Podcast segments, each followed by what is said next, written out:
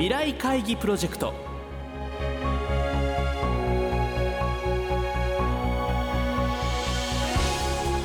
皆さんご機嫌いかがですか？ラジオ日経の山本直です。毎週この時間は日本経済新聞未来面の紙面と連動したプロジェクト未来会議プロジェクトをお送りしています。今回は10月2日の放送で募集した第一三共株式会社真鍋素直代表取締役社長兼 COO からの課題。製薬会社は世界を変えるために何ができますか？にお寄せいただいた皆さんのアイデアの中から真鍋社長にお選びいただいた優れたアイデアをご紹介していきます。なおご紹介するアイデアは日本経済新聞紙面に掲載された原文をそのままご紹介します。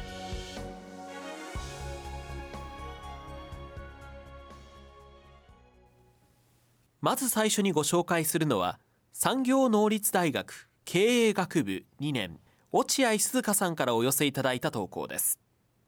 飲めば病気が見つかる薬。薬といえば病気を治すためのもの病気を予防するものとして定着している。がんですら手術も入院もせずに治る時代になったが薬はその概念にとどまったままだ。そこで病気を見つける薬というのはどうだろうか。1回服用するだけで体の不調の理由がわかる薬だ。薬を飲んだ後の便の色で病気が判断できるといったものである。忙しさを言い訳に健康診断に行かない人々も薬を飲むことはできる。そんな薬が生まれれば誰でも手軽に自分の体を知り健康的な生活を送ることが可能になる。特にがんは早期発見が大切だ。ふとした合間に飲んだ薬が早い段階でのがん発見につながり大切な命を救うきっかけになるかもしれない。すべては命があってこそ。病気の発見を目的とした薬は全く新しいタイプのもので人々の生活を作り未来を作る可能性を秘めている。続いては公園女子学院高等科3年中尾あかりさんからの投稿です。あなただけのカスタムメイド薬。風邪や頭痛鼻炎などの症状が現れた時に何度も薬に助けられたが合わない薬を服用して効果があまり出ないこともあった洋服を体型や趣味に合わせてあつらえるように個人の体の特性に合わせた内容へ調整するカスタムメイド薬ができないだろうか。個人の病歴など体に関する情報や遺伝子情報をあらかじめ登録しておき性別や国籍年齢といった諸条件に沿って薬を作る。それができたら薬効は現在よりも上がるのではないだろうか。各自の薬の効果をビッグデータとして活用すれば新薬開発にも寄与すると考える。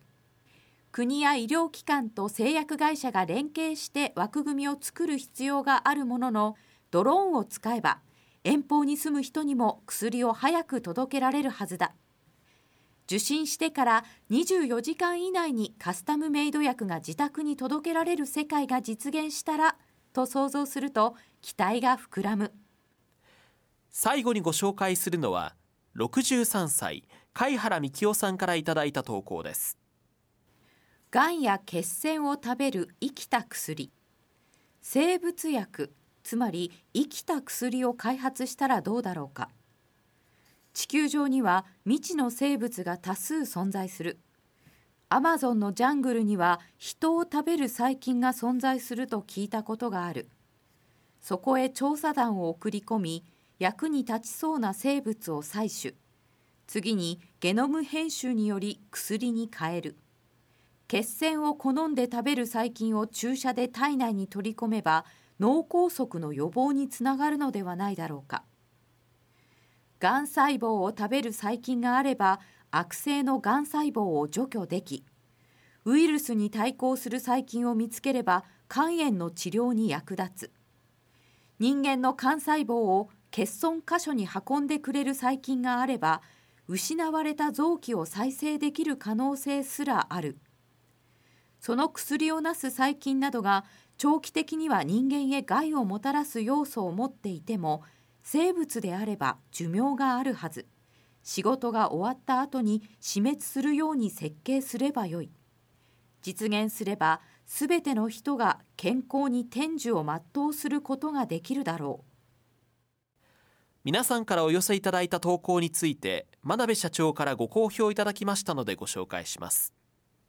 日々薬に関わる私たちの常識や発想を超える大胆で斬新なアイデアをお願いしたところ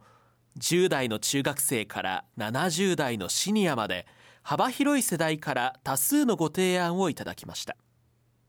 病気を見つける薬はこれまでの薬のイメージを大きく変える新しい発想だと思います。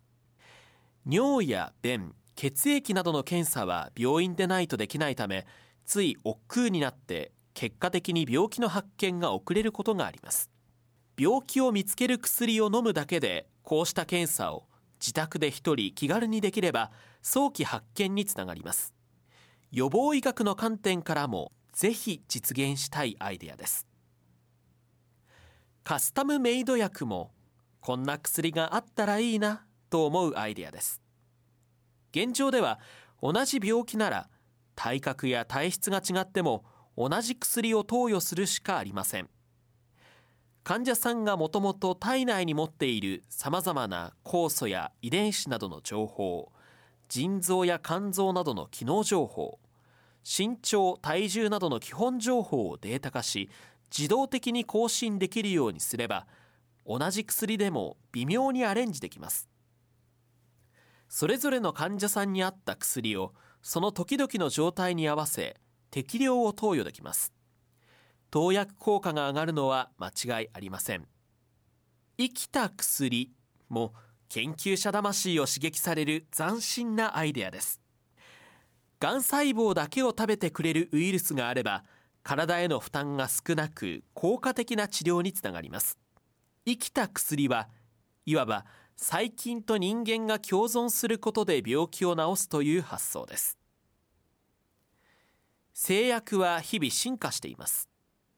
これまで以上に効果が期待できる新薬も続々と登場します。今回選んだ3つのアイデアは単に患者さんの病気を治すという従来の薬のイメージを超えていますしさらに新しい発想の治療もこれから増えていくでしょう。以上真鍋社長からのご好評でした。今回番組では3人の方の投稿をご紹介させていただきましたがこの他にも皆さんからはたくさんのアイデアをご投稿いただきました。ありがとうございました。ご紹介させていただいた3人の投稿に加えこの他の優れた投稿は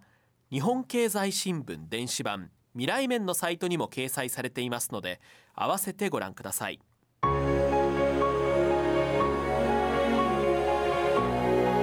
未来会議プロジェクト。